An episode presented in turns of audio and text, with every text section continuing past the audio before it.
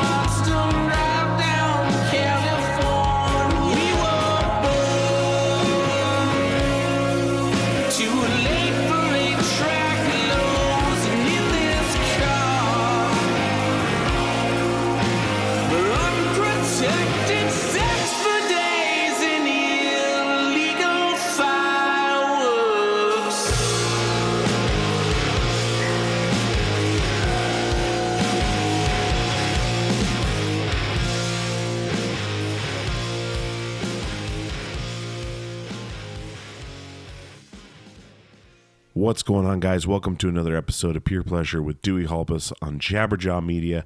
I am Dewey, your host with the most, bringing you more great content week after week. And this week, guys, we have a returning guest, one of my favorites. Um, I've done a lot of interviews where people ask me my favorite episode, and I always go with Rachael Madori. Um, she is an ex porn star uh, working in fine dining now in New York City. Um, one of the realest conversations I've ever had in my life um, back in Anaheim uh, the first time she was on. So uh, a lot of people had reached out wanting to see where she was at now and have us have another conversation. And so we hooked back up um, while she was in New York. And she is back on this week for a second time. And uh, guys, it was even more intense and more uh, real. It was absolutely um, mind boggling, like usual. Um, just a fascinating person, you know. Um, she's very young, but been through so much um, and has such a story to tell.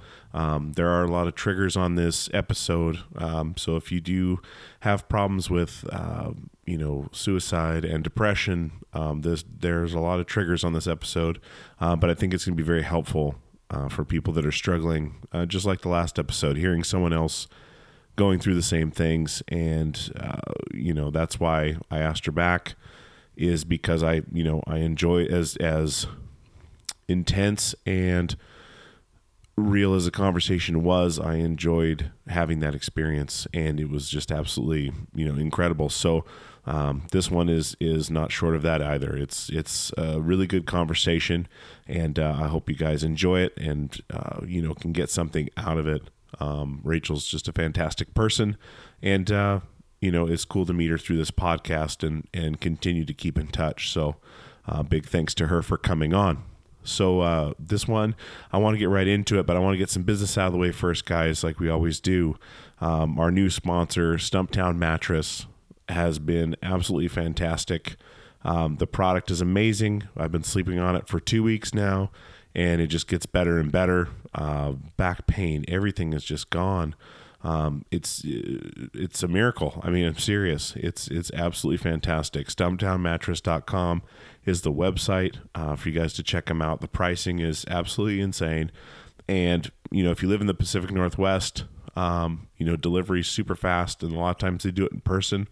Um, otherwise, it's free shipping throughout the entire lower 48 And guys, I, I can't recommend them anymore. I mean, they are just fantastic.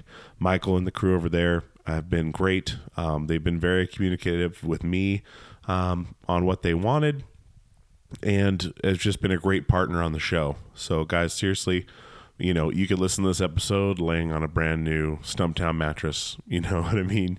So absolutely go check them out, stumptownmattress.com.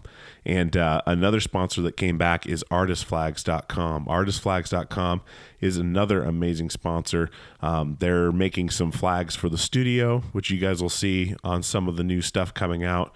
Um, and these guys do all the the backdrops, the scrims, amp cover, everything. So a lot of the bands you see playing live when that banner drops behind them a lot of times that's artistflags.com uh, that's making that. So one of the big selling points for me with these guys is something they don't even advertise but it's the turnaround time.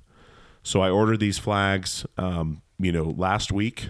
This was friday of last week.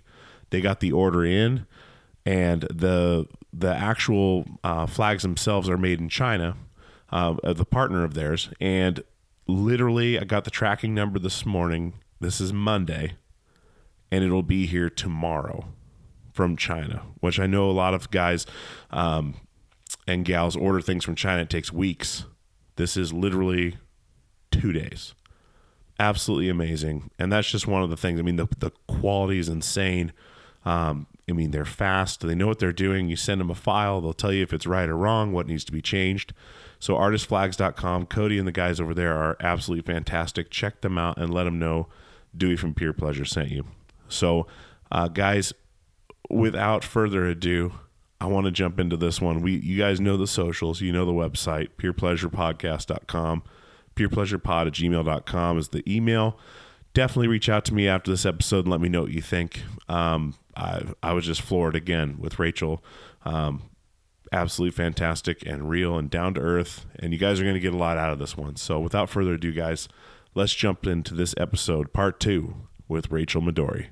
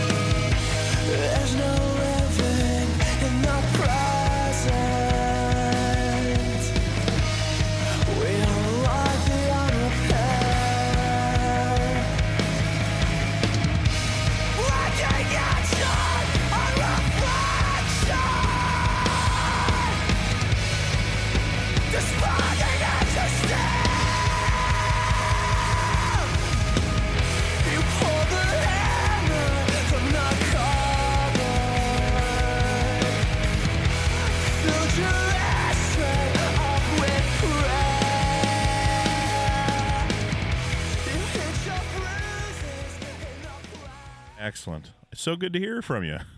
I know. How have you been? I- How's the holiday? Happy New Year. oh, same to you. I've been good. Just been uh, working like crazy and doing the show and and uh, kids and all that stuff. Keeps me pretty busy. Oh, all that fun stuff. Yeah, yeah. But uh, I'm stoked to hear what's uh, what's happening with you and uh, kind of continue continue the journey. That was uh, that last episode was one of my favorites. I have, I've been asked a bunch of times what my favorite episode was, and I was like, man, I keep going back to this one because it was it was incredibly uh, deep, but also I mean, just fascinating and and uh, I don't know. It just seemed like one of the most real conversations I'd ever had on the show, and it was it was uh, cool to see people enjoyed it too. So Yeah, yeah. I mean, we got a lot of good feedback from it, so that was good. I'm glad that it's one of your favorites. That makes me happy. yeah, yeah, absolutely, absolutely. Well, uh, I, I, it's already recording. I just usually start it when I call on the phone interviews anyway. But uh, yeah, are you all good to go then?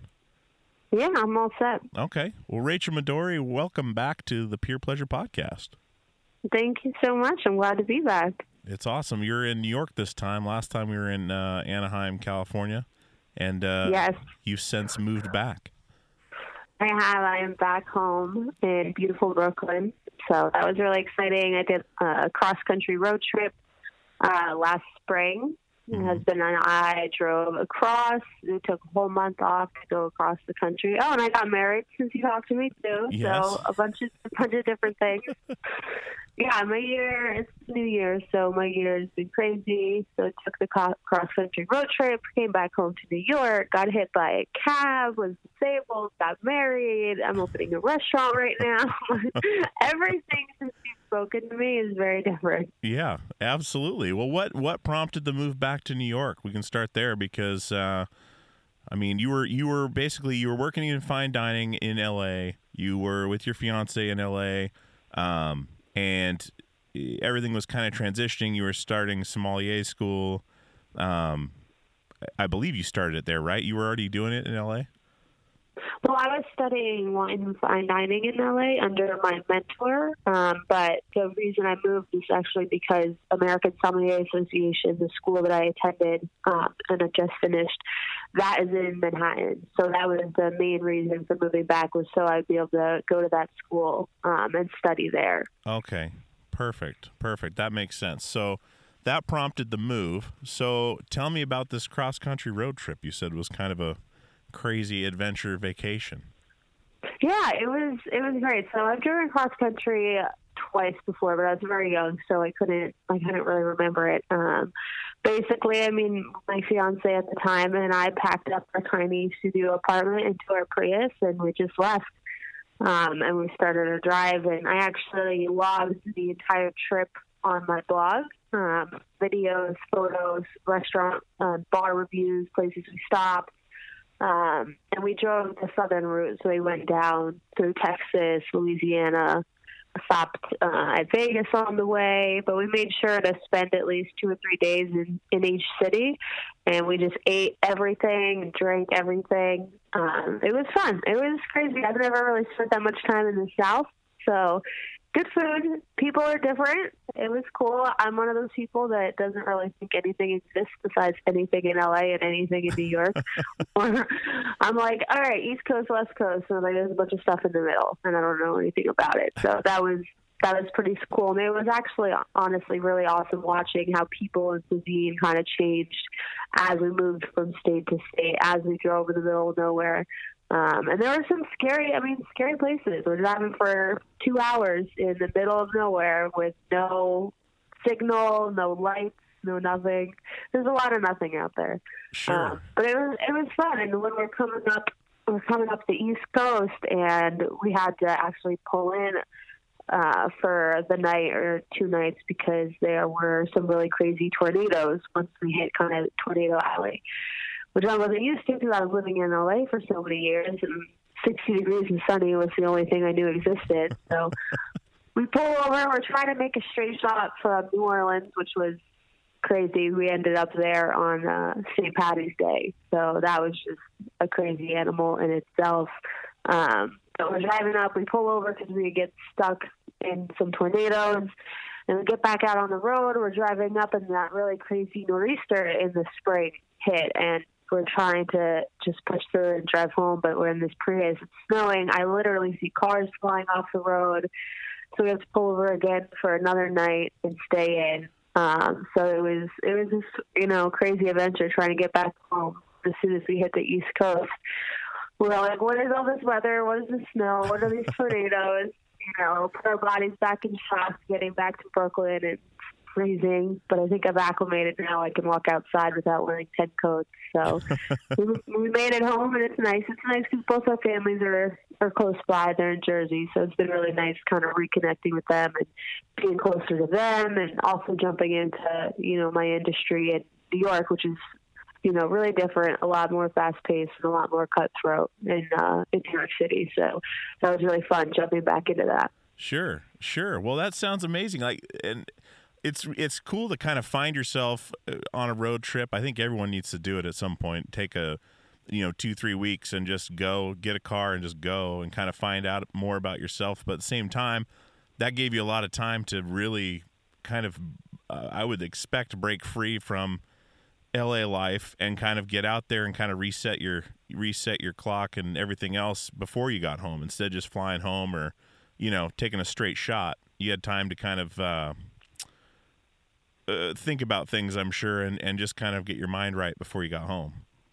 Yeah, it was it was definitely like a reset button. As much as I would love to go on a vacation, you know, in Peru or Tokyo or do something like that, you know, it may have been simple, little road trip, but it was just it was because it took so long. I mean, it was a month of not working and kind of just you know figuring myself out. I mean, I was stuck in a tiny car with no back seat because all all of our belongings were in it with uh with Zach for a month. So if Yeah. we could get through that and not go crazy and not get into a single fight, you know, I think I think that was another that was another trial for both of us. So that was a good thing to do. You know, if you think you love someone, go go on a trip in a in a tiny in a tiny little car for a month and see how see how long that lasts. Man, it's hard enough riding around in a Prius with nothing in it versus an entire Yeah, I know. No back seat, no, no. We couldn't throw anything in the trunk. We, had, we couldn't buy anything unless it fit in the glove box. It was.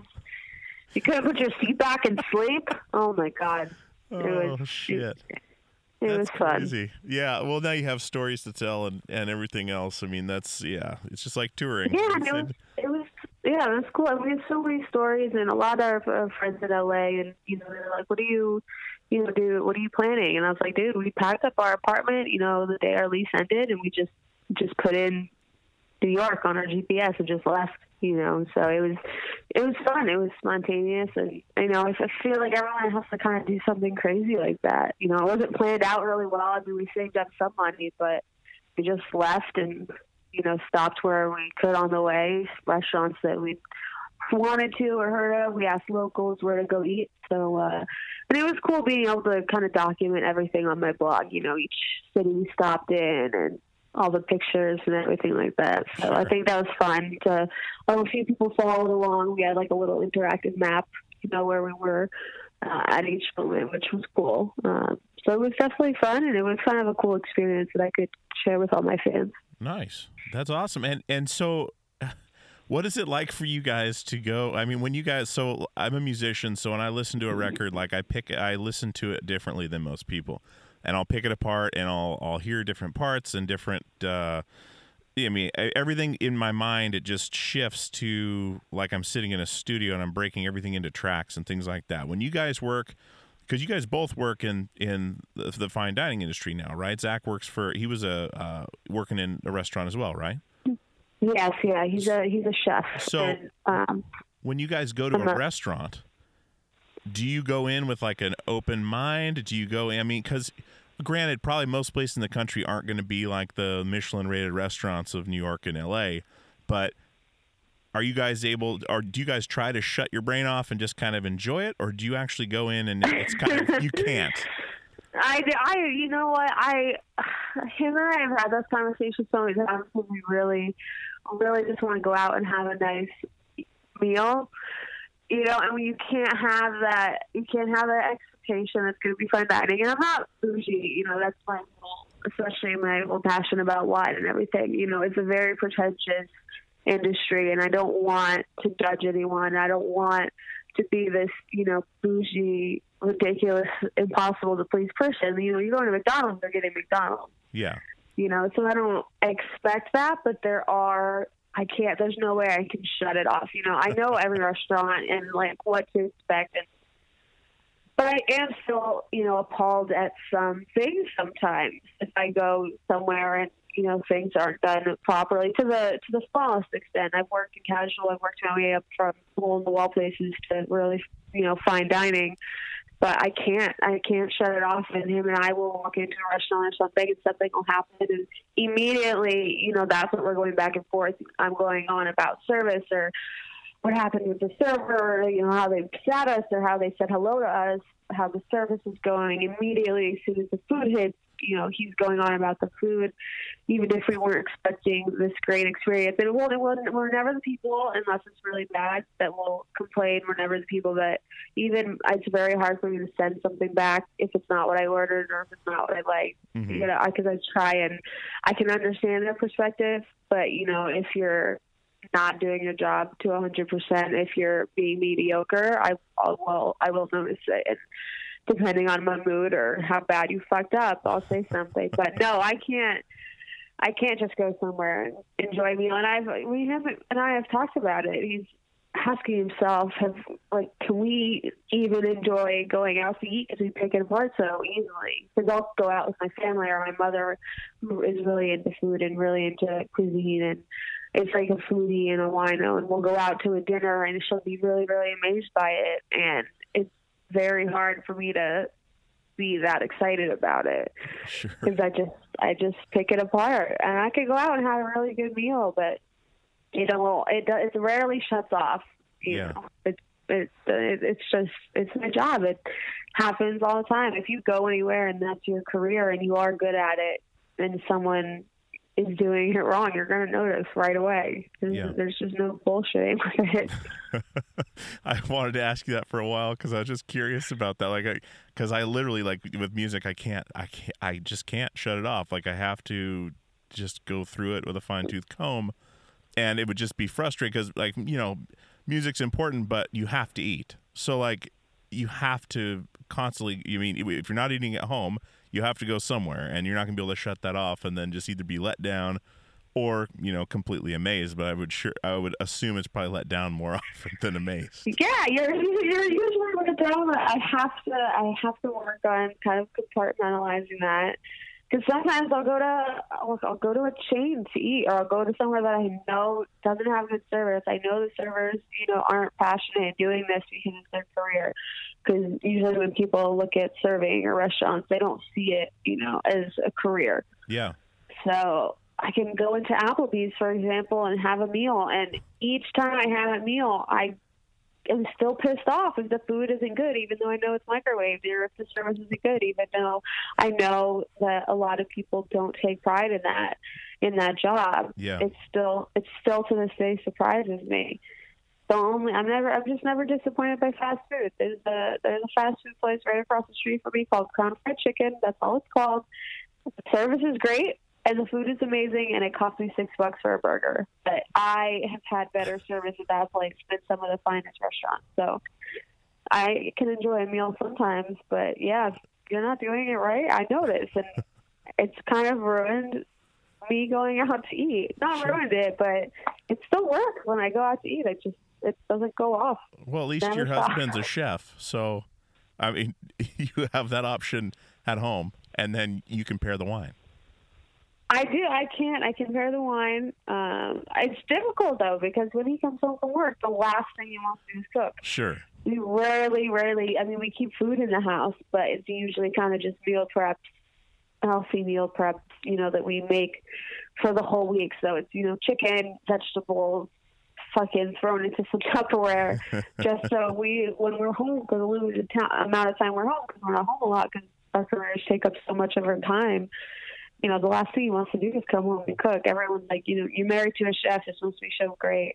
And I'm like, it's really not. If I want to go eat at uh, the restaurant he works at, it's great. Yeah. But if either of us are home, the last thing we want to be doing is drinking. The last thing we want to be doing is eating. The first thing we want to be doing is sleeping because Yeah. that's what we want to do. We want to sleep so we can wake up and go do it. Go do it tomorrow. I see. I mean, I see my restaurant family more than I see my own husband. I'll be asleep by the time he gets home. Uh, I'm waking up and leaving some days before he's up. So our schedules are just crazy, but we make it work. I always have one day off with him, and he has a day off just so I can remember I'm married and remember I have a life. Yeah.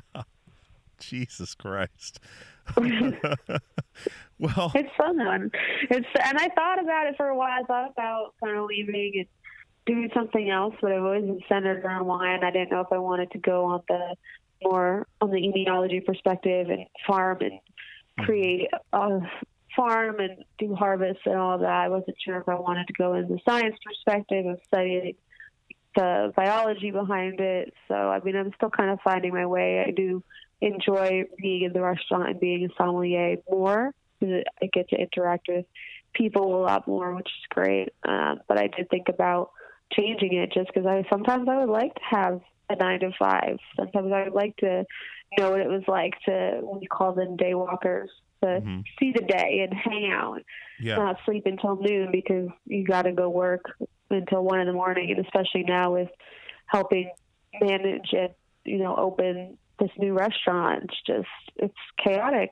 I've never opened one before. I'm lucky that I'm working with some really great people that have done it before and are successful restaurateurs. But Yeah. it's just a lot of it's a lot of work from the ground up, and it's it's crazy. It's just fun. I'm very lucky to be in this position at this age, which is great.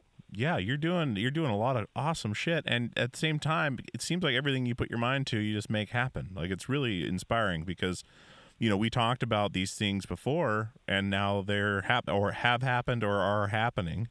You know, and and uh, it's just cool to see. I mean, so when you got home, um, when you got home to to New York, I want to talk. I saw it on Instagram. I was like, "Oh shit! You got hit by a cab." I know it's a really great welcome home present. Tell me this story because this is i mean i followed it on instagram but tell me the story how did it happen and then what ooh, how you were in recovery forever like it seemed like it was just like going on and on and on Yeah, it was it was a while. I was getting out of I was going out of school. I was in a real it was crazy because everything was going really right up until you know we got there. We got to New York. We got our apartment. I had started school. We were doing wedding planning at the time since we got married in September, and this happened in June. And it had just been a really great day. I did a menu tasting for my wedding. I went to class and was headed to the subway. I had a little bit too much to drink just because I was in class, and I went to my wine tasting and my menu tasting. But I was crossing the road Upper East Side, and I just I was on my phone. I didn't look both ways, and the cab hit me, hit me right over my foot, flew me back to the sidewalk. You know, and I'm laying on the ground, and I had a concussion, and I came to, and there's just everyone on the cell phones taking videos, taking pictures. The people helped me up. Uh, the cops came. I don't really remember much because it was just really, really traumatizing. And uh, I got brought to the hospital, and I had, I, there were tire tracks on my feet, and it had completely, completely broken my foot. And I was disabled. I was in the hospital for a few days, and I was, I was disabled all, all summer. Um, I had to. I remember the first day that I could curl my toes. It was a crazy feeling. I woke up the first day that I was home from the hospital, and you know, you wake up and you crack your toes in the morning, and I'd done that because I was so used to having a foot, and I felt the bones move around, and it was so excruciating. But it was really depressing. It was really humbling. Um, I couldn't get down my stairs. I couldn't go get food. I was completely you know left to left to my apartment unless someone was there to help me. I remember crawling down the stairs to get to the deli across the street to get something to eat, and I realized I couldn't get back up the stairs on my crutches. So I'm pulling myself with my upper body up the stairs, crawling. It was it was really it was just a lot, and you know not being able to move, not being able to do anything except sit on your couch and watch TV, not being able to work out constantly needing someone's help or needing someone to come over and help you, it really made me have a perspective on people who are permanently disabled. Because I'm young, I've always been used to being like, get up, get up on my feet, go do something. yeah It really, and it did. It put me in a, in a dark spot for a long time. I got very depressed, and it didn't help with my bipolar because I just felt useless and. I couldn't see go out. I would sometimes be able to get out to have some sunlight on me or crawl out to my fire escape but uh, yeah, it put me in a really in a really bad bad place until I was able to finally get a cane and get walking again. So it was definitely definitely a lot of trials and tribulations with that. I wouldn't suggest it. I would never do it again. I never ever want to do that again. But it uh, it definitely it definitely put me through some hell. But I got through it, which was nice, especially with kind of falling into that depression, it definitely pushed me even further to go get a therapist and get some help with with what I've been struggling with, which is good because now I'm on a regular regimen. And I really do suggest even normal people that don't have anything wrong with them get someone to talk to. You know, once. I have to do it once a week, but get someone to talk to once a month, every two weeks or something. It really pushed me to make sure I have all these things in place to give me help and make sure that you know that doesn't happen again, whether I get hit by a car or not. Sure. Well, I mean, and how long had it been? Had it had it been since we had talked last when your depression got really bad? I mean, when after you got hit, had that been happening on and off since we talked last, or had it been a good long stretch um, since you'd gone to that place again, where where you get really where your bipolar just goes out of control and and uh, I mean, was that kind of in and out like it like it had been before, or was it just like bam, all of a sudden back into it? Um, it was it was actually it was pretty good for the trip. Um, that was fine. I think I, I was still microdosing at that time, Okay. but I still I still had my episode still happened. I think um, there was a lot of distraction with a lot of things going on, but Mhm. I did. I it was still you know some manic episodes, some depressive episodes that lasted for different amounts of time. And it was just that accident really just set it over the edge and made it worse because it was even harder for me to get out of it because I'm stuck in my apartment. I'm alone. You know, my husband still has to work. What what is there for me to do? So Yeah. that kind of just made it. It just made it a lot worse. It definitely exasperated it. So that didn't help at all. But the, there's still episodes now. I haven't had one in about two months, which is great. So the therapy's definitely helping. Yeah. I decided to trust my doctor and get some legal drugs and be on the prescription regimen, which I have fought for a very long time and I've always been against. But I promised I would try it out, even though I still stand by the psychedelics and those ancient medicines. I did promise then that I would try the legal way, try something that if I get caught with, I'm not going to jail. Yeah. You But, promised uh, too. Your doctor? Yeah, my my doctor.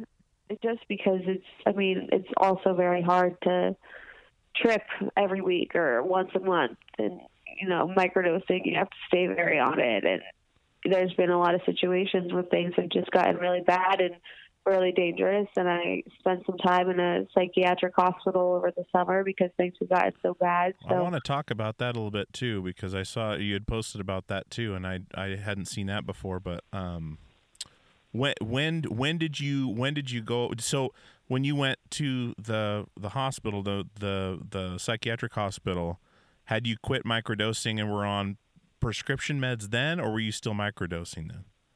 So I had stopped microdosing and I wasn't on medication. So probably the worst thing I could have done. Oh shit! What happened? Why? I, I think the thing, I think I just got busy. I got distracted. I wasn't, you know, I wasn't taking care of my mental health. I wasn't every single day making sure that's something I need to keep in. And you do, people get distracted.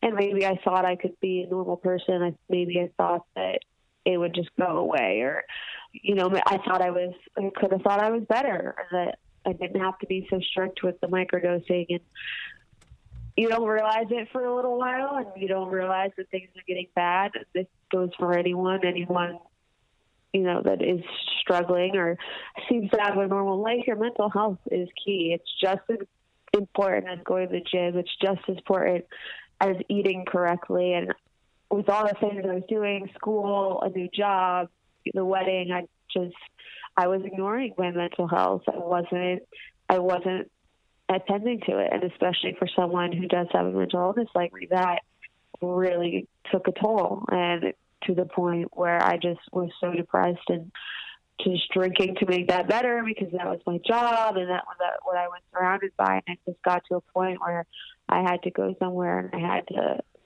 you know, I just had to have someone help me. Just the depression got way too bad. It was dangerous for me to be alone or by, myself.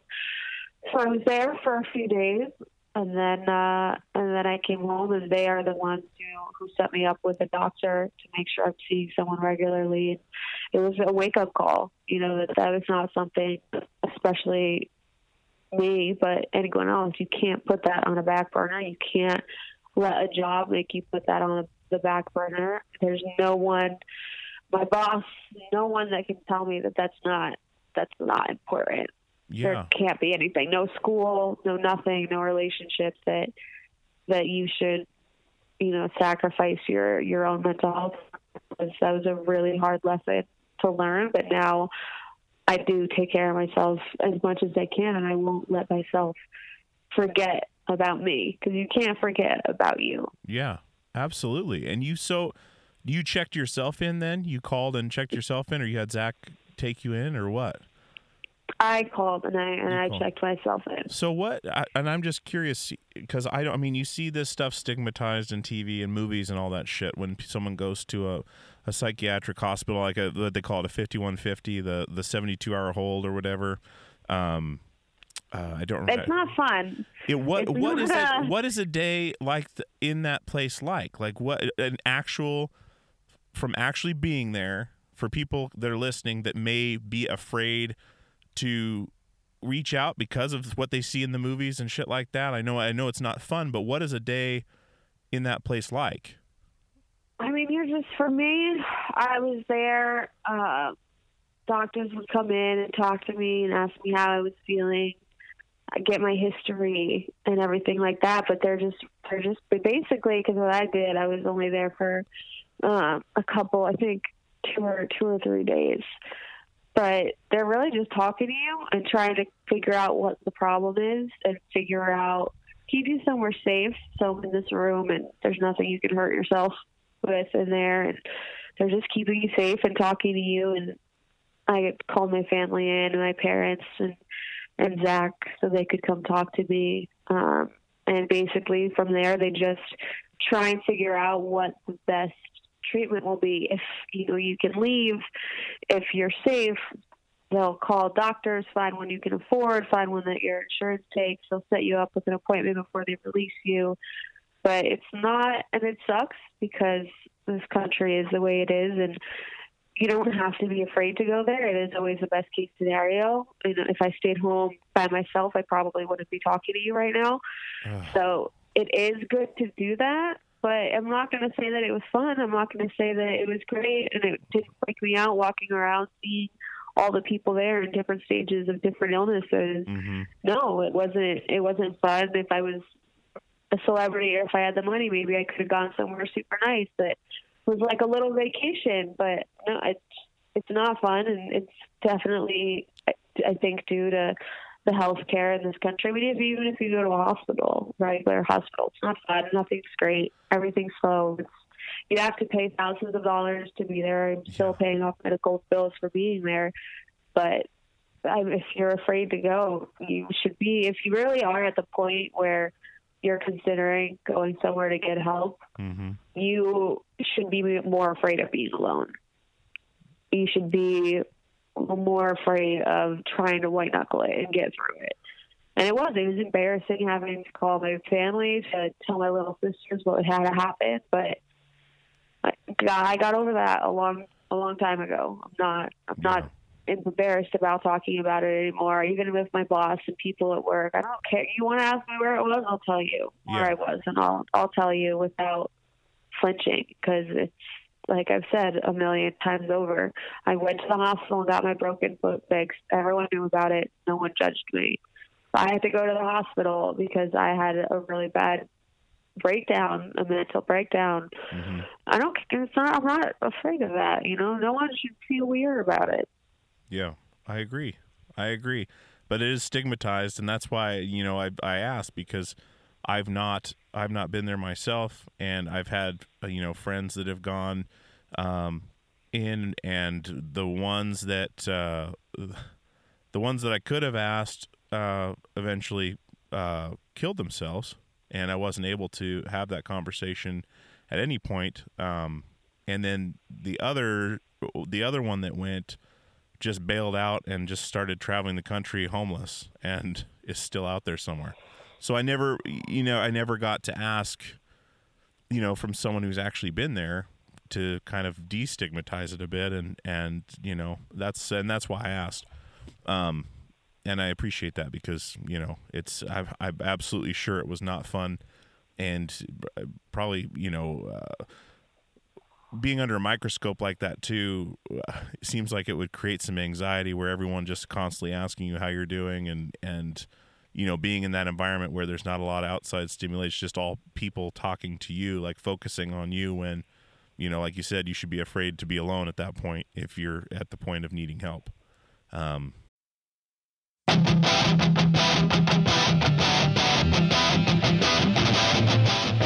What's going on, guys? This is Dewey. I want to tell you about some new releases coming up from Equal Vision Records. As you guys know, Equal Vision Records is my family, and so are these bands. I really want you to check these out. We've got Hot Water Music with their 10th studio album, Vows, out May 10th, featuring guest appearances by Dallas Green of City and Color, Thrice, The Interrupters, and Brendan and Daniel from Turnstile.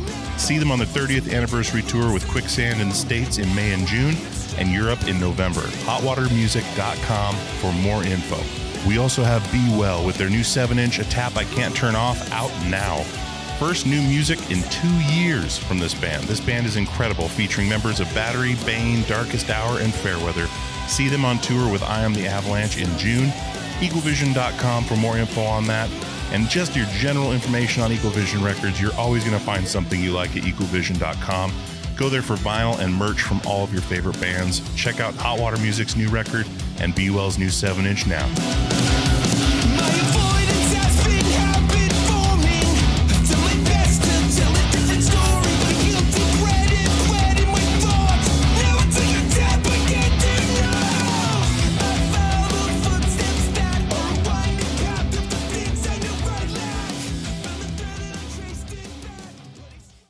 What's going on, guys? This is Dewey from Peer Pleasure, and I want to tell you about our newest sponsor, DistroKid. DistroKid distributes your music across all online platforms. They are an amazing company. I've enjoyed working with them the last few weeks, and they're going to be with us for a while, and I really, really appreciate that. I love working with great companies, and DistroKid is one of them. Uh, they have an awesome thing they're doing right now called splits. Now, if you're working as most people are online, doing collaborations with people from all over the country, all over the world, as easy as that is with the internet, uh, you want to get those people paid when you put that music online. And splits can do that. You can add an unlimited amount of collaborators to any track. You can change the splits at any time. You can add or remove collaborators at any time. You can see previous splits. And all your collaborators are going to have to do is sign up for a DistroKid membership, a DistroKid account, so they can get paid. And as always, DistroKid never takes a cut. You and your collaborators get 100% of the earnings in total. A couple other awesome things that they do is they set up an official artist YouTube channel. Uh, you can use Spotify Canvas, synced lyrics, promo card to promote your release on social media, a mini video for your socials as well. There's just so many awesome things about using DistroKid. And like I said, I don't advertise things I don't use, haven't signed up for. I have signed up for this. It is a breeze, literally a breeze and you can get going right away. So definitely check out DistroKid, and I want to give you 30% off your first year's DistroKid membership at any level. That is distrokid.com slash VIP slash PPP for Peer Pleasure Podcast. Once again, that is 30% off your first year's DistroKid membership at any level. distrokid.com slash VIP slash PPP. Go check out DistroKid right now, distrokid.com slash VIP slash PPP for 30% off. Why is it that with sparkling water, I'm always playing guessing games with what flavor I'm drinking? Is it citrus? Is it aluminum can flavored? Mm, not sure. Sparkling ice, though, they really mean flavor. Like in your face flavor. Orange mango, black raspberry. Don't even get me started on the strawberry lemonade. Kiwi strawberry slid right into my taste buds DMs last night and let them know who's boss. No subtleties there, and no sugar either. But it does have vitamins and antioxidants. Find sparkling ice at a major grocery store or club retailer near you. Sparkling ice. Anything but subtle. Hey guys, this is Dewey from Peer Pleasure, and I wanted to tell you about Premium Pleasure, our premium subscription service that's available now. Peerpleasure.supportingcast.fm is the website. There's three tiers Tier 1, Tier 2, and Tier 3. Tier 1 is $5 a month, it gets you the ad free experience. Tier 2 gets you access to the Peer Pleasure Passcast. It gets you access to the videos of the interviews. It gets you merch discounts. Tier 3 is $20 a month, That gets you all of that. It gets you the past cast, gets you the video footage, discounts on merchandise, and monthly Zoom calls well, with myself and other guests. We're going to have all kinds of stuff in there for you. There's all kinds of stuff in there for you now. There is, uh, I believe, 30 to 40 videos of these interviews. There is uh, multiple episodes of the past cast. The past cast is a podcast that I'd started separately that is me and another podcaster or me and a guest uh, discussing a deep dive into their favorite episode of Peer Pleasure. Um, so there's a bunch of those on there. So so and so and I would talk about the Chino Moreno episode.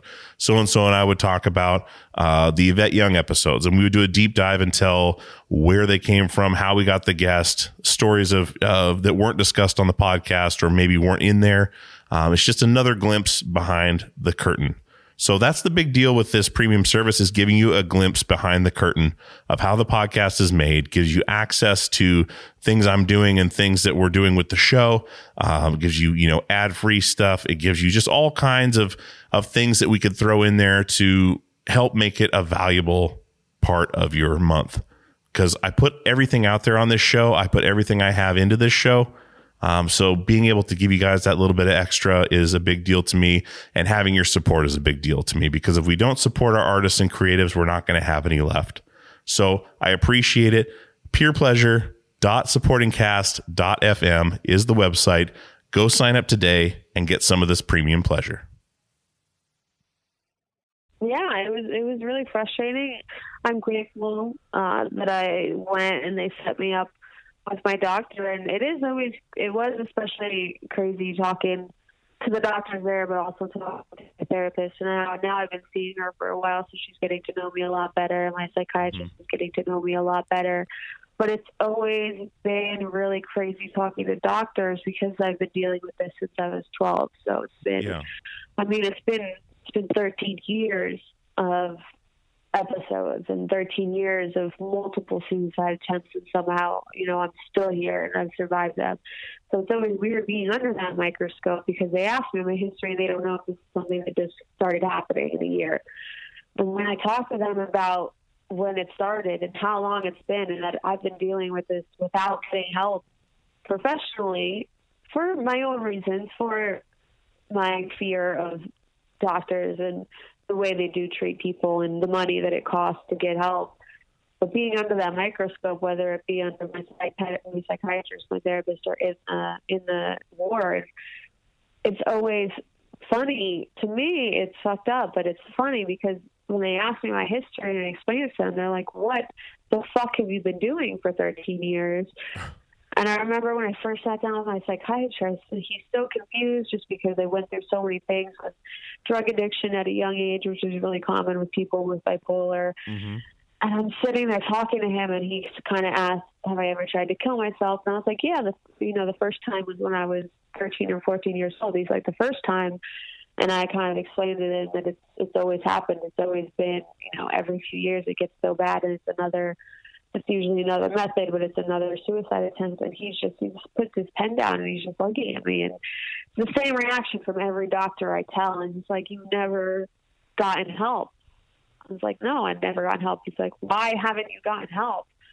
Thirteen years, you know, the fact I'm even talking to you is really amazing because you should be, you know, you shouldn't be here right now Yeah. and it's and you, you and it's weird because when I'm saying it out loud of the things I've been through and the things I've felt, and especially the amount of times I've come very close to dying at my own hand, and the things I've put my family through by almost doing that and just being another Facebook post or being another Twitter post and Yeah. a bunch of people saying that they were my friends and they couldn't believe this happened. It was just it's just the same thing. It's another it would have been another suicide story and my story would have been over and people would have talked about it for a few months and then forgotten about it. So whenever I am under that microscope, doctors have always been confused and I never I never had an answer for them. The times when I was growing up and I was young and I was hurting myself and having these episodes, no one really knew what it was. Mm-hmm. So I don't blame my parents; they blame themselves. But I don't really blame them because even even when I was hurting myself, a lot of people, especially back then, just think that's a phase and think every kid does that.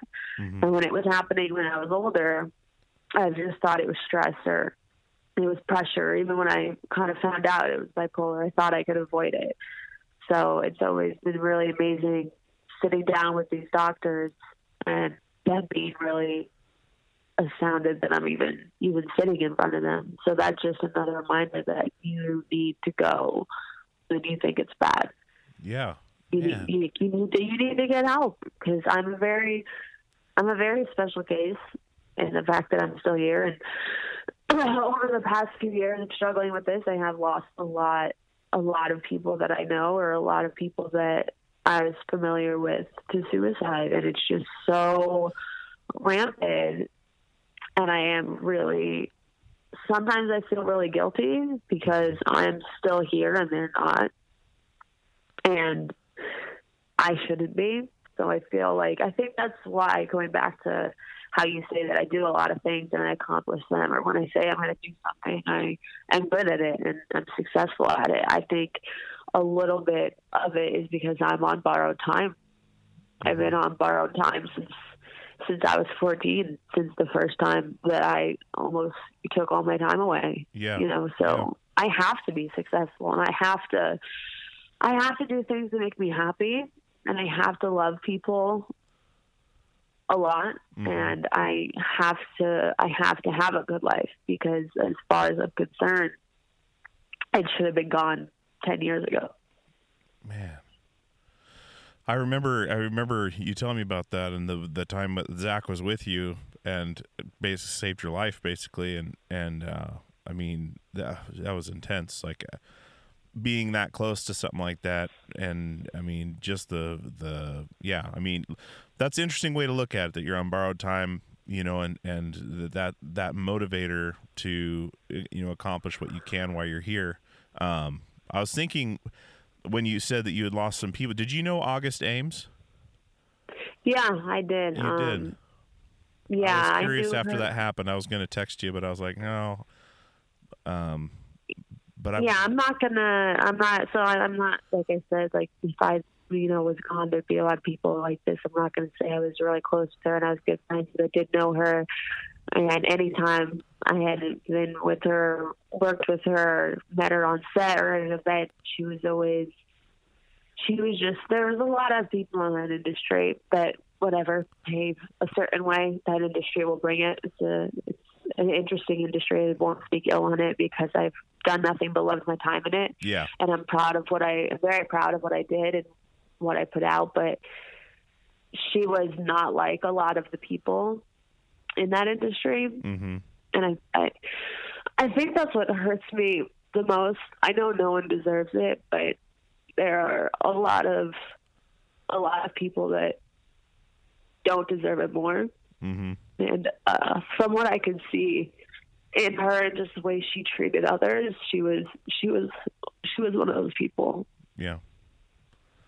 Man, yeah, I've just seen so many, so many.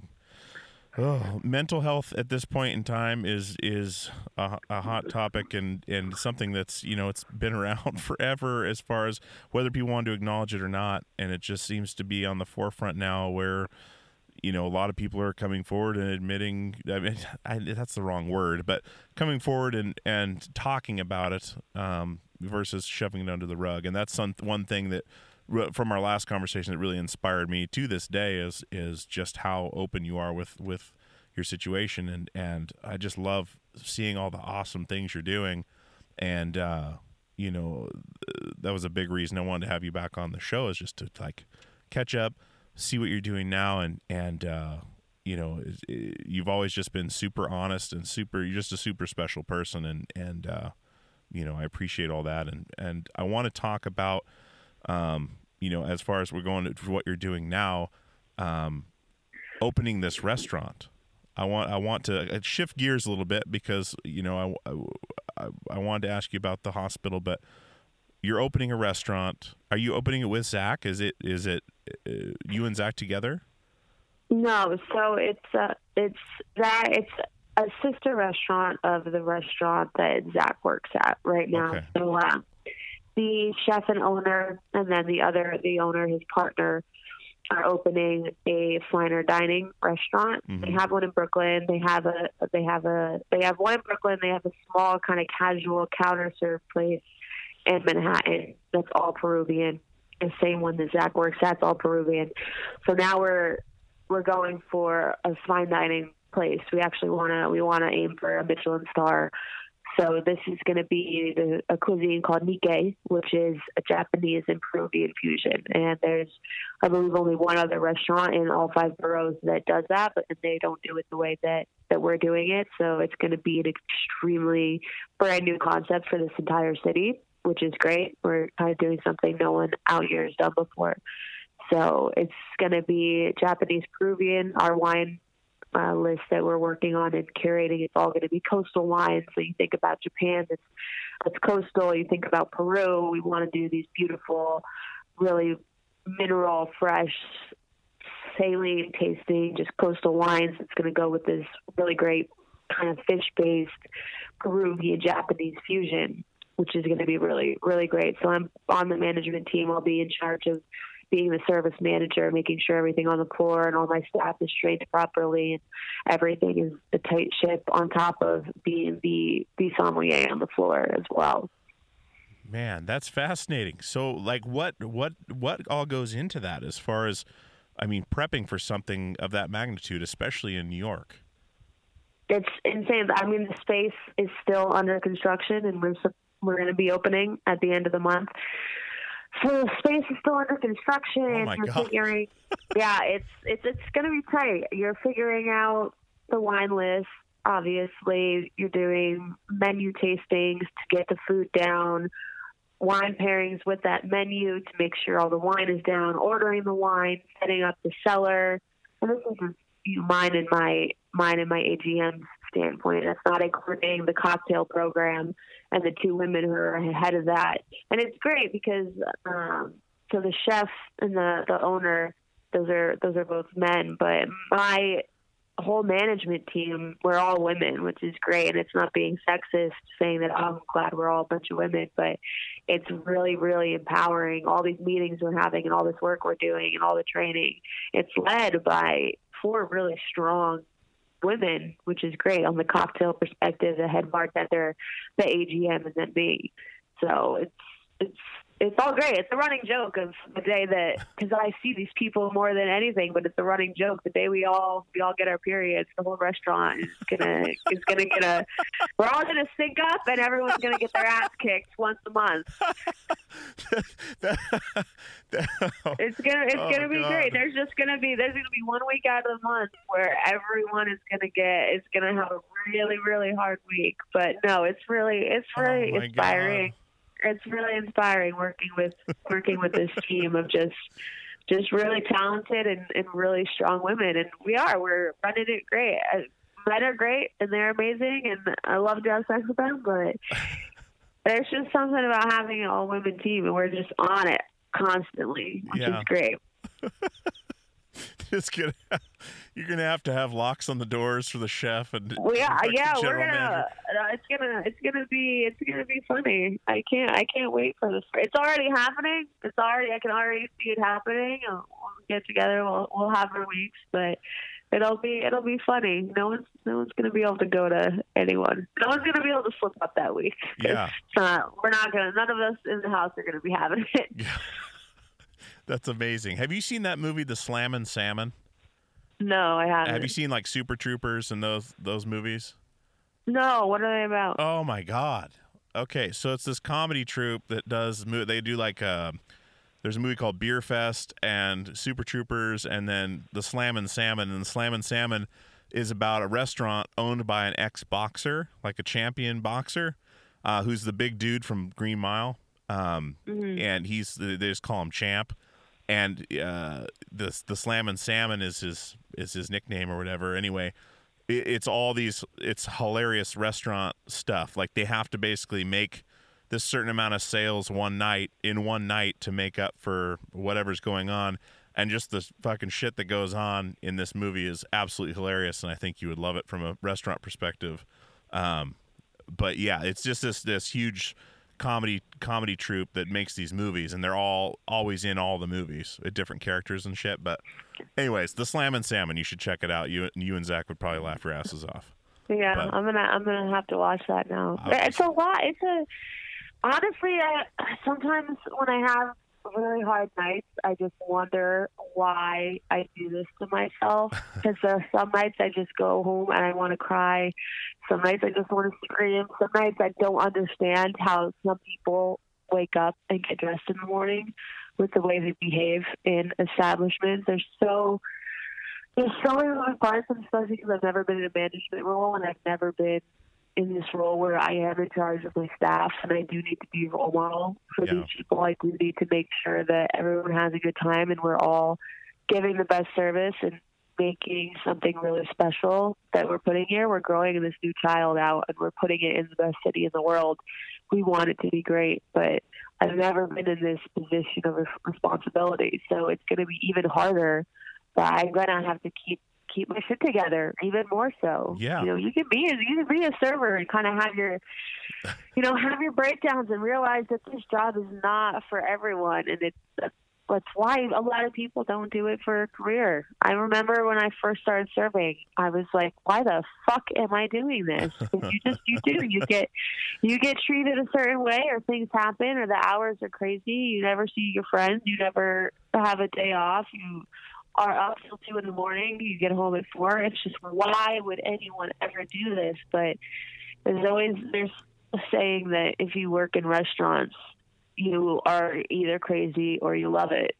And usually, only crazy people love it because it's not, it's not a normal fucking job. Yeah. But I do, I realized, especially when I was off or out of work for so long, during vacation, out of work when I was disabled, and finally able to get back into it. And I did. I had a I had a different job right after I had been disabled because I couldn't go back into restaurants right away, and it was a normal, just daytime job. I was out by maybe ten at the latest, and after working that, I realized that it's just it's not my thing. Yeah. It's just not. It's not my thing.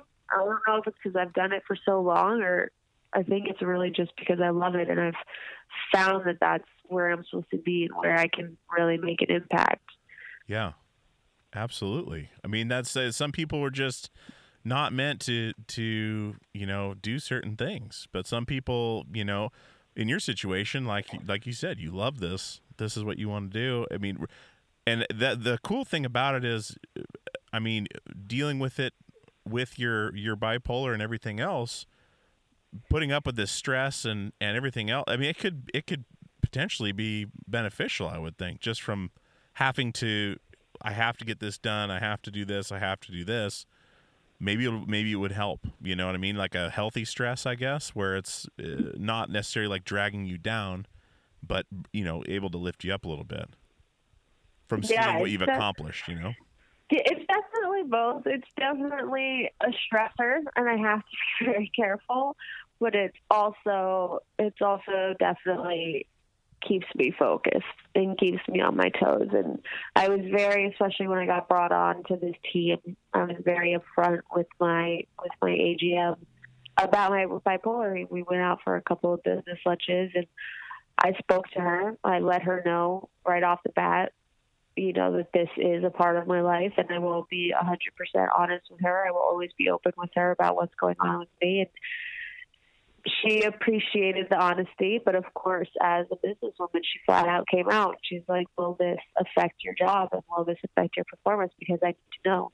And I let her know that I do everything I can in my power to be healthy and keep everything on the right track and I love my job and my team enough to where I will not let it affect my work, but I let her know that if we're going to start out this business relationship together, it needs to start out with honesty, and I'm not going to make the mistake of my other jobs and hide it and take sick days and not let them know why I'm taking them or not let them know what's going on. If you know something's going on or something happens at work, they need to know that I will come to them and I will be honest about it. And I that's why I do talk about it and I do encourage other people. And if their bosses don't understand, or if they don't take it seriously they don't either you know, give them the chance to work on it or let them be open about it. You should not be working for that person. And that's just more encouragement that people need to understand who they're working for and understand, or if their boss, understand someone coming to them and being open about it. That this is this is how this move this movement starts. This is how it starts becoming normal, and people start talking about it. I don't sit there and say, "Oh, I'm bipolar." You know, this is an excuse for me to work less. Yeah. I just start out the conversation with that because the last thing we need to do is find out that I struggle with this five years into a business relationship and I've possibly, you know, caused some kind of harm to myself or or to my job performance. So mm-hmm. it was it was scary to start that off right off the bat. And it's always I've gotten very used to saying it, you know, saying I'm bipolar, saying I have a mental illness. It doesn't I can say those words now to people. But it was very important to me to start off this endeavor and make sure that I don't, I don't go around telling anyone else. My I don't want my staff to know. I don't want you know the whole world to know. But the person I work with the closest and the person I answer to, she she deserves to know. And I think it's important that that everybody understands that that if they're out there struggling with this, you know, it's just talk about it. It's, all right. You get fired for it. One, it's illegal, and two, fuck that person. Yeah, exactly. That's 100% true. And I mean, it, man, you're doing so much cool shit. That's awesome. And uh, I mean, opening a restaurant in New York alone just seems terrifying just because there's so much already there. There's so much uh, good and bad. And, you know, just the clientele is going to be interesting. And, and, uh, man, I mean, one other thing I wanted to touch on too, um, while I had you, going through therapy like you are now, you're on a prescription regimen versus uh, microdosing. So you're on a legal uh, regimen that you've. It seems like you've gotten figured out uh, over the the months trying to find the right thing. Um, with the therapy, are you finding out? Are you learning more about yourself, or are you just learning how to deal with what you already know? Does that make sense? I think I think it's a I think it's a little bit of both. I'm figuring out a lot about myself. It's very I think it's weird because you have to you have to be very honest with this with this person. It doesn't work if you go in there and that's what what happened the first few weeks. You know, if you go in there and you try and say certain things to be viewed a certain way or say things because you don't want to be judged or you always uh, for some reason I think it's just a human it's a human reflex to try and put out your best face to everyone yeah. and that's not how you get help. So, you know, once she started to get to know me more, once I wasn't afraid to come with her, come to her with bad things about me or things that are happening or things I couldn't handle or things I did wrong, I am starting to learn things about myself. I'm starting to learn a lot about how my childhood has affected me, about how I was raised affects who I am as an adult. So I am getting help with things I already know about me and my personality, but I am figuring out I'm figuring out a lot a lot about myself. And it was and it was hard because I really I never I never wanted to be on medication. I still I take it, but I still is not my first choice. I don't like the idea of it. I know it helps a lot of people. It seems it has helped me um, the past few months but it's also another kind of double-edged sword is because I'm an artist and I'm a writer and I've been you know this painful struggling artist this poet and this writer since I can since I could write. But I've always written my best things in the throes of an episode. I've always created my best art when I'm really manic one end of the spectrum or really depressed because it's just been this emotion and I've lived with these crazy emotions. It's never been normal for me. It's never been, oh, I'm happy. It's always been, I'm fucking crazy. I'm manic. It's dangerous. It's never been, oh, I'm a little sad. It's always been depression. So my idea, my idea of emotions are incorrect.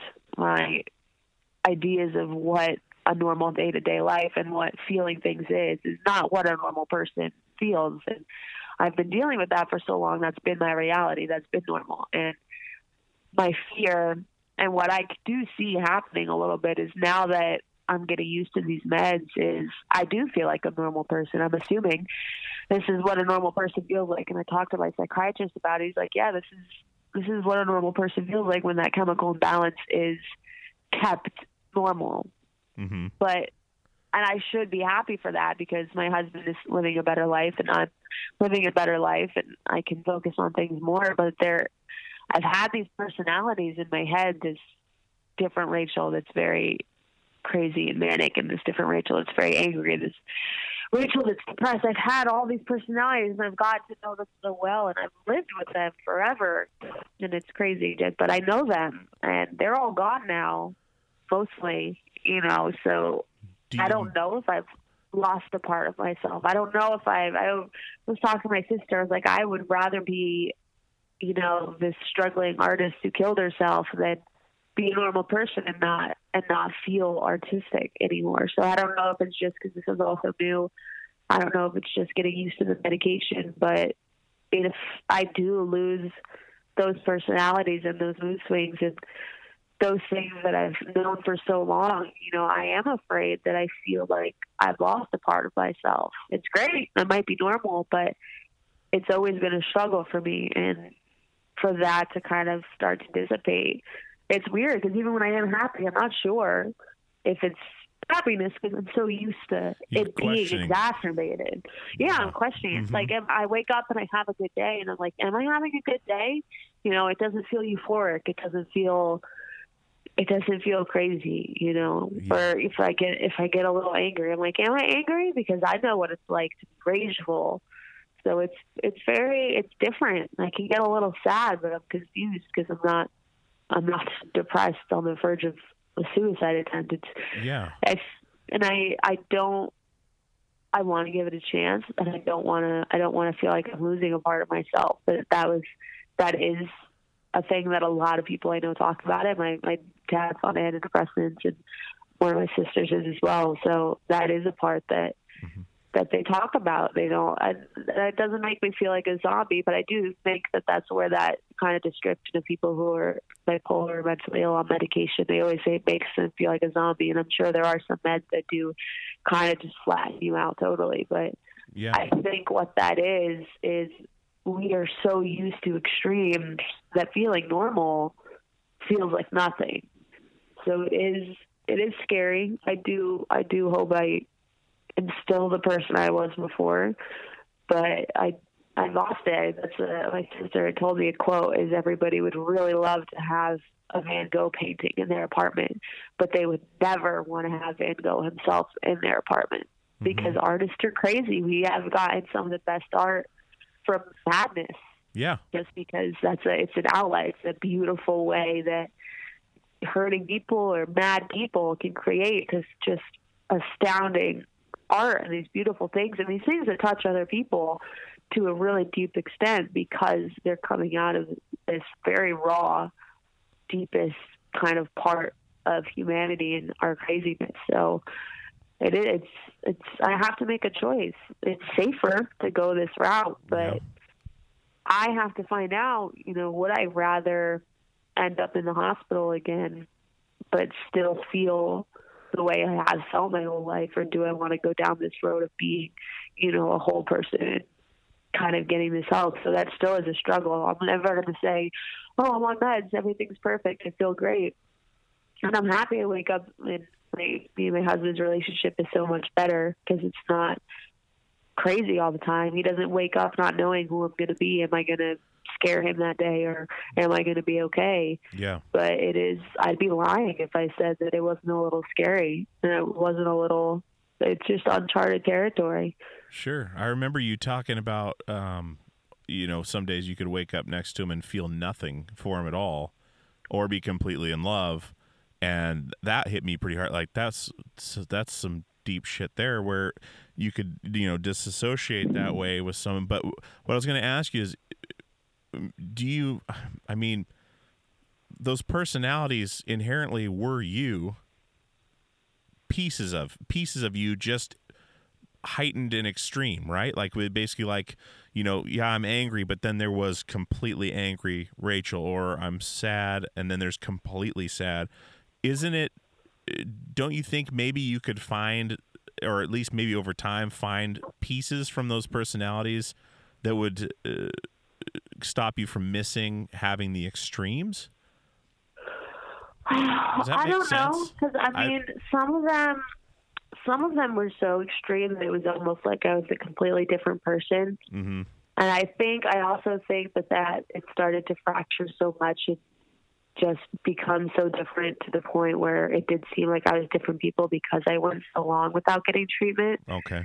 So with all those years, I think it just got worse and they became very, very different. You know, I mean, if you talked to me when I was manic or if you talked to me when I was depressed or you talked to me when I was angry, it was like I was a completely different person. There's certain things that I don't even remember because I think my brain had completely fractured everything and to deal with it because my brain couldn't deal with me waking up one day and not caring about my husband or me waking up one day and being really just crazy happy or you know being weird or behaving a certain way or being promiscuous for no reason because that's Mhm. just one of the one of the signs of having this manic episode you know so i can i can i think it's i can remember those things i can remember sometimes the way i've acted and the way i felt and i can try and use that in my artistic ability but there will never be anything like the things i've written when i'm in that episode What happens when you read back that writing that you wrote in those episodes? Does really- it take you back?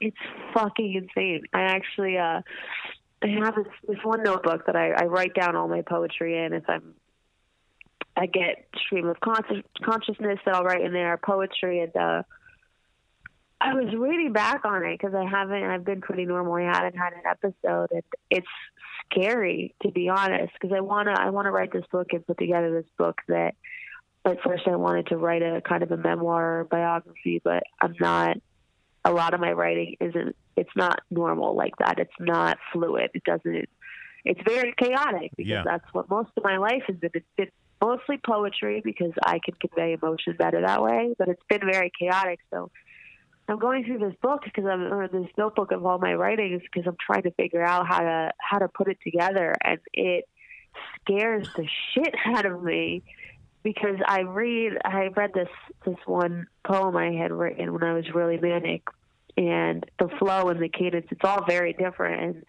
I flip through another one and I read one where I was I was very very depressed and the the words everything is so different it's kind of like reading a different author which is scary it's just it's weird I'm like how did I write this one thing on this one end of the spectrum and how did I write this other thing? So, I mean, even putting this book together, it, it's all written by one person, but when you do read it, Mm-hmm. it's going it's going to read like four different authors wrote it. So going through and kind of seeing that is it's really freaky. Yeah. It's just it's it's just really it is that's just that's the only because sometimes I get goosebumps when I read it because it's just really really freaky. Some of my some of my writings, especially when I was really mentally just on this really dark edge or this kind of this breaking point of consciousness where I actually wrote I wrote a lot of things in a very childlike perspective because Okay. I think I think my consciousness was so overloaded with all these things that were happening is a lot of my art that I put out, a lot of my writings I did were from a childlike perspective because my brain, the last time it remembers being normal is when I was 11 or 12. Mm-hmm. So when I write a lot of things, a lot of really childish words or fantasies or the way I I speak or I write, a lot of it is from a kid's perspective. And I think what that is is my brain remembering going back to the last, to the first time that it could remember being normal. And then you read a lot of really fucked up, depressed or angry things, and then you read a lot of really kind of one doesn't make sense, you know, manic things. So it's it's it's creepy. It's just yeah, it's the only way I can describe it. It's just real creepy to read, and I want people to read it, and I want to make a book out of it. And Yes, it's so please. because I don't I don't know how to put it together, but yeah, it's just and it's hard for me to think of now because I can't. I can remember how I felt, but there's nothing like feeling it in the moment.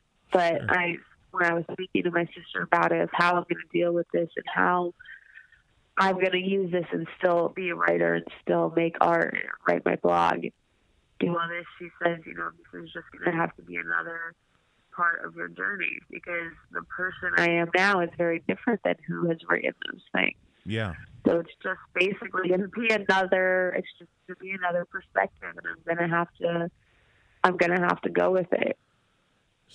Did well this makes me think back when because you're talking about in these in these in these episodes um uh, the the desire to write and and write this poetry and write these feelings and things like that. When you when you were in your darkest spots when you when you went and you were you know trying to kill yourself did you leave a note every time that you would write and write and write like this or did you leave nothing? No, I I left.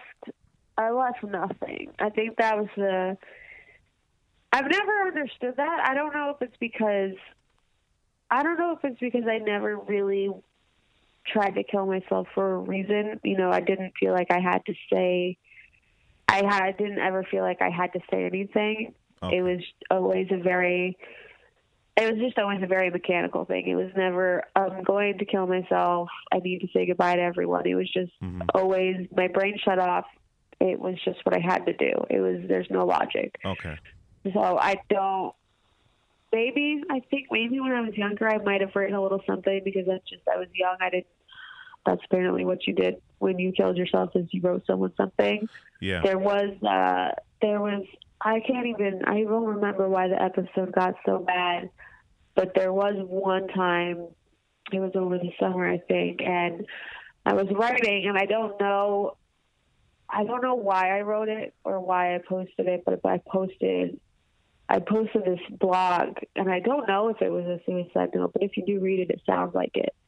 Um and it, it was called Until I Find Peace and it was just I was just in this the darkest spot I had been in a long time, and I was very. It came very close to that being the last thing I ever, I ever put online. I mean, a lot of people talk shit. You know, oh, you post a tweet and, and you take your life. You're stupid, or you know, you you do anything on social media and take your life. You're looking for for attention, and I don't think that's ever what it was. It was just I felt like I had to say something and it's just I don't know if it was more of an outlet. So I was feeling all these things, and the only way I could get it out, just like musicians, you know, you're feeling all these things. Sometimes the only way you can get it out is to make music, and for for me, the only way I can make sense or function with these feelings is to write. But that was probably the only time, and I left it up. I, I kind of I struggled with leaving it up if I wanted it on my website or not because it was so dark and it was so it could have been the last the last words I ever wrote or that anyone ever read. Fuck. So yeah, so I know and I thought, you know, I don't I don't know if I want to keep this up there. I don't know if people should read it. But I kept it because it's still a part of my journey and Yeah. I, I'm still here. And had I not been here after I wrote that, I would have been glad that I put something out there. But I never, yeah, I mean, besides that time, I never, I just never thought to leave a note. It was just always, it was just always a very matter of fact thing. Mechanical, uh, like you said. Yeah, it was always just very, very mechanical, and I just, I have to do this. I'm going to do this. This is, you know, this. There's a voice in my head telling me to do it. I have to. This is the only way the pain is going to stop. I have to do it. And like I said, those were the times when I, all last resort, I have to call, and I have more safety lines now, more people that are there to help me and know what I'm going through, or like it happened this summer. Last case scenario, there's no one around. There's no I, you know, no one I could go to. You know, husband's at work. I can't call Mhm. anyone. It's late. You know, I have to. I had to go somewhere. Yeah. And it just,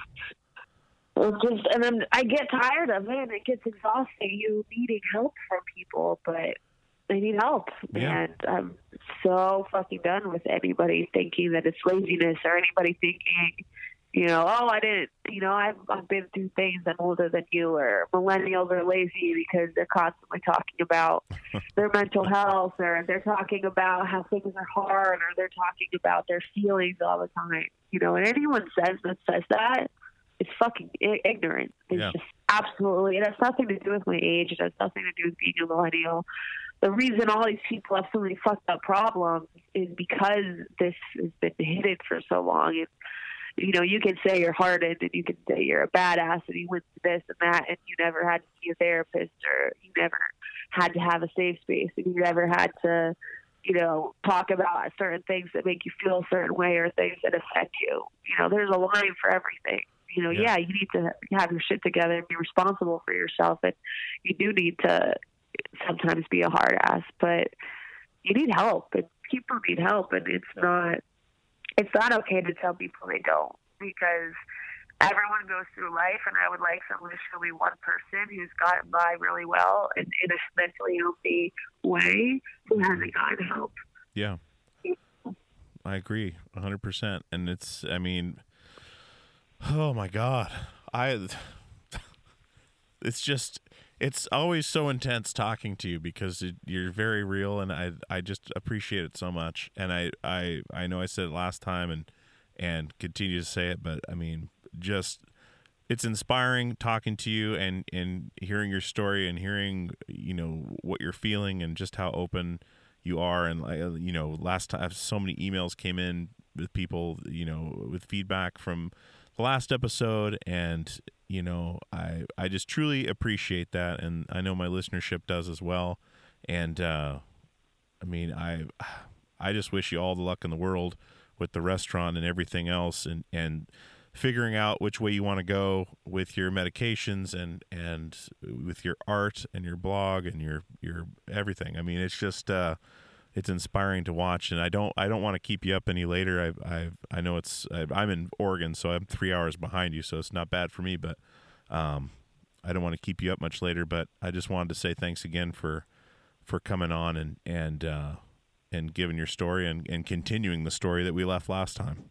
So No, I'm so I'm so I'm so glad that that you wanted to talk again. I did. I got. I actually. I, I love your listeners, and I got some emails too, and I haven't been able to get to all of them. So I wanted to apologize to everyone for that. But I do read them, and I do love and appreciate you know anything I hear from you or anything I hear from them because I do think it's really important. You know, obviously, you know how I feel about being public about this and talking about it, but it's very important for people to reach out to other people, whether that be you know me or you or anyone. Um, I know it sucks because I'm so busy and I can't give the you know time to every email I get, but I do read them and I do appreciate them and I do encourage just people to keep talking about it and keep looking for help, whether that means continuing with psychedelics, researching psychedelics more. You know, if you want to go in the in the way of meds, I just whatever you think is going to be safest, and as long as you're getting help from professionals, and as long as you're being open and being real, that's that's the most important thing. It's just it's just being real. It's finding out what's authentic for you, not being afraid to talk about it, being proud of it, including the bad stuff, including the flaws. Like, you know, you can ask me if I think I'm perfect. I don't, and I think that's what makes me perfect is that I'm not perfect, and everyone needs to realize that, and that it goes for everyone in their life. Everybody you love, don't expect them to be- perfect. Is my husband perfect? No, he's fucked up in some ways, but I love, I love all of it. You have to love the flaws. If I didn't love the flaws of myself, I wouldn't be success, successful. I wouldn't be here, and I wouldn't be authentic. You know, to be authentic, you have to you have to accept the bad things too. And I think that's that's one of the most important things I could I could say to anyone is it's okay that you're that you're messed up, but realize it, you know, and try and be your best self. But when you do fall down and when something does come up that makes you remember that you're broken, it's it's okay. Like I said the last time, it's, okay. It's okay to be broken. You just have to be okay with it. That's what makes you a stronger person. Pretending to have your shit together is fake. I don't like people like that. I don't like people that always act like they have their shit together. It's not. It's just not my thing, and it's not cool, and it's not making you strong. It's just making you. It's making you like everyone else. I agree. I agree, and very well said. And and uh, man, I appreciate it a lot, Rachael. All right, guys, I hope you enjoyed that conversation with Rachael Madori. The second time she's been on the show, even more incredible than the first time. I uh, hope you guys got something great out of it. Email me, let me know what you thought. Um, you know, uh, hopefully this will help people in their fight with depression and, uh, you know, coming out of it and making something great like she's done. You know, they're opening a restaurant. It's it's blowing up for her. It's awesome. I'm so glad. Even with you know the backsliding every once in a while, she comes back stronger every time, and it's really inspiring. So big thanks to Rachael, and shout out to her for coming back on the show um, as one of our favorite guests. And uh, hopefully, all you people that emailed me asked me to get her back on the show were able to hear this episode and get something out of it. And uh, so, yeah, a really big props to Rachael. Thank you for coming on. Uh, guys, check out our sponsors stumptownmattress.com, artistflags.com, rockabilia.com. A whole bunch of websites there for you guys to check out. But like I said in the intro, you know, Stumptown Mattress has been fantastic with us. Artist Flags, one of the quickest turnaround times I've ever seen on great product. And rockabilia.com has been supporting the show for a long time. Big thanks to them. Sorry, my voice is a little scratchy. I'm still getting over the flu but uh, wanted to get this episode out for you guys. So uh, I'm going to cut it short here and keep healing up. So, guys, thank you so much for coming back week after week. Really appreciate it. We've got some really cool stuff coming up. And as always, we'll see you on the radio.